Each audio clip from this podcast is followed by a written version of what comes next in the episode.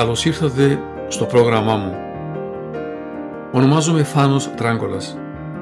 Ασχολούμαι με τη φυσική ιατρική εδώ και 30 χρόνια. Είμαι πιστοποιημένος φυσικοπαθητικός, διατροφολόγος, βοτανολόγος και βελονιστής κινέζικης ιατρικής. Πιστεύω σε μια ολιστική προσέγγιση της ζωής, της υγείας και της θεραπείας και στη δύναμη της φύσης. Ο σκοπός μου, ο αγώνας μου και το κίνητρό μου πάντοτε ήταν να βρω τη ρίζα του κακού και γι' αυτόν θέλω να μοιραστώ τη γνώση και την εμπειρία που έχω αποκτήσει με τους χιλιάδες ασθενείς με τους οποίους έχω συνεργαστεί όλα αυτά τα χρόνια. Ήρθε η ώρα λοιπόν να μάθουμε μέσω του προγράμματος μου όλη την πραγματική αλήθεια για την υγεία και το πώς θα επεκτείνουμε τη ζωή μας με το να βρούμε τη ρίζα του κακού για το κάθε πρόβλημα που υπάρχει στο θέμα της υγείας.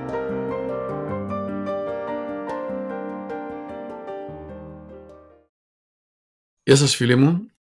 Σήμερα θα μιλήσουμε το τι σημαίνει νόμος της υγείας. Αλλά θα φέρουμε και παράδειγμα και τον νόμο του κράτους. Και εδώ πάντοτε ακριβώς πρέπει να λέμε ότι εδώ γεννιέται ένα ερώτημα. Και όταν λέμε εδώ γεννιέται ένα ερώτημα, σημαίνει ότι θα μάθουμε πολλά. Όπως κάθε νόμος. Τι σημαίνει νόμος; Είναι να υπακούμε σε αυτό που μας επιβάλλεται. Εάν είναι ο νόμος του κράτους, πρέπει να υπακούμε. Εάν είναι ένας νόμος που αγοράζουμε έναν αυτοκίνητο, πρέπει να ακολουθήσουμε αυτά που μας λένε για να συντηρηθεί το αυτοκίνητο. Δηλαδή, ό,τι αγοράσουμε σήμερα, χρειάζεται να ακολουθούμε τον νόμο, αυτό που μας δίνεται από την εταιρεία.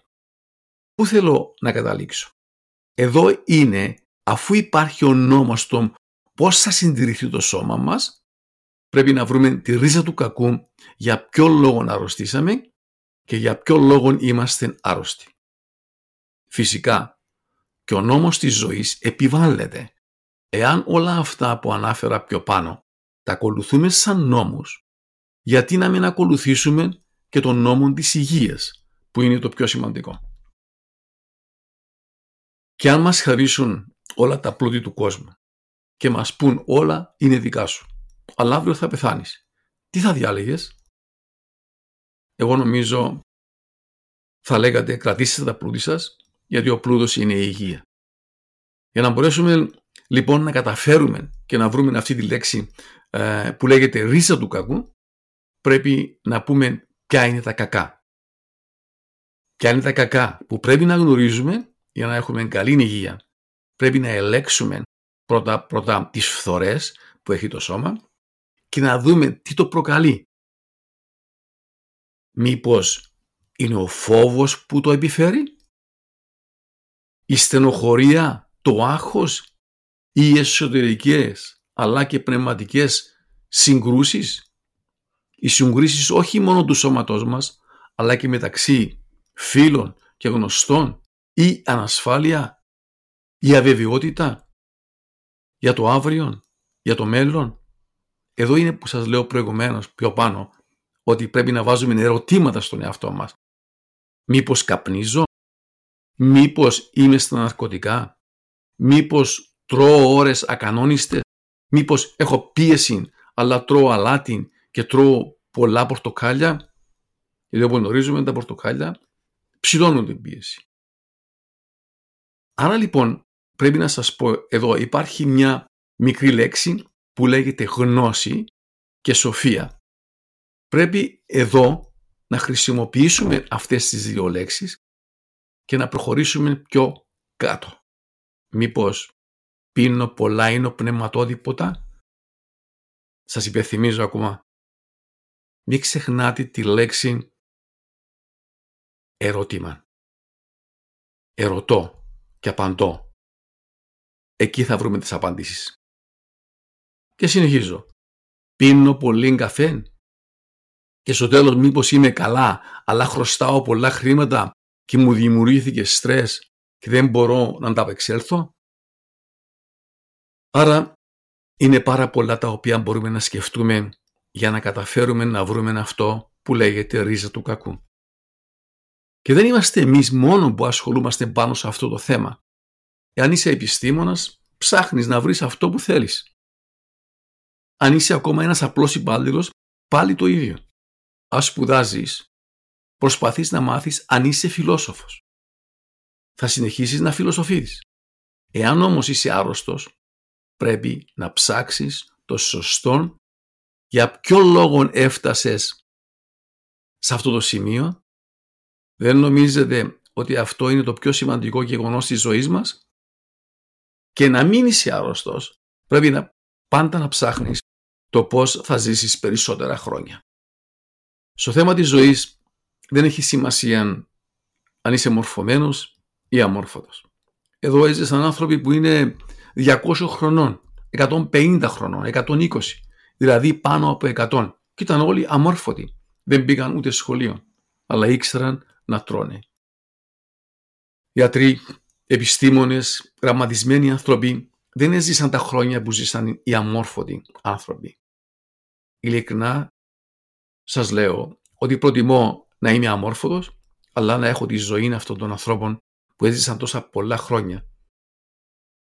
Ας το ελέγξουμε αυτό. Γιατί έζησαν, άρα γιατί; Άρα κανένας άνθρωπος δεν πρέπει να θεωρηθεί μορφωμένος ή καλλιεργημένος όταν αγνοεί τον πιο απλό νόμο της φύσης. Και όσες φορές αγνοήσαμε τον νόμο της φύσης, η τιμωρία μας ήταν μεγάλη. Το να πεθάνει ο άνθρωπος δεν θα καταλάβει τίποτα. Αλλά να είσαι άρρωστος και να υποφέρεις είναι το πιο παράδοξο και το πιο πονετικό. Ας φανταστούμε τώρα ότι ζούμε σε ένα δάσος. Εκεί, εάν μείνουμε ένα μήνα, δεν θα γνωρίζουμε κι αν είναι Δευτέρα και ποια είναι η Κυριακή; Δεν γνωρίζουμε ότι στις 30 του μηνός πρέπει να πληρώσουμε τη δόση μας και το τηλέφωνο μας το ηλεκτρίσιτή μας και άλλα πολλά που μόνο όταν το σκεφτόμαστε αρρωστούμε. Τώρα, θέλω να πω και ακόμα να έχουμε και τη δουλειά μας και να μπορέσουμε να πληρώσουμε όλα αυτά πάλι σημαίνει ότι κάθε μέρα που περνά αγωνιούμε το πώς θα τα βγάλουμε πέρα μέχρι να έρθει ο μήνας, δηλαδή να περάσει η εβδομάδα για να βγάλουμε το ψωμί μας και μετά τα έξοδά μας. Πόσο σκληρό δεν είναι έτσι; Πάλι γεννιέται τα ερωτήματα. Άρα λοιπόν αφού ζούμε σε αυτόν τον κόσμο πρέπει οπωσδήποτε να απλοποιήσουμε τη ζωή μας, να την κάνουμε όσο μπορούμε πιο ευτυχισμένη.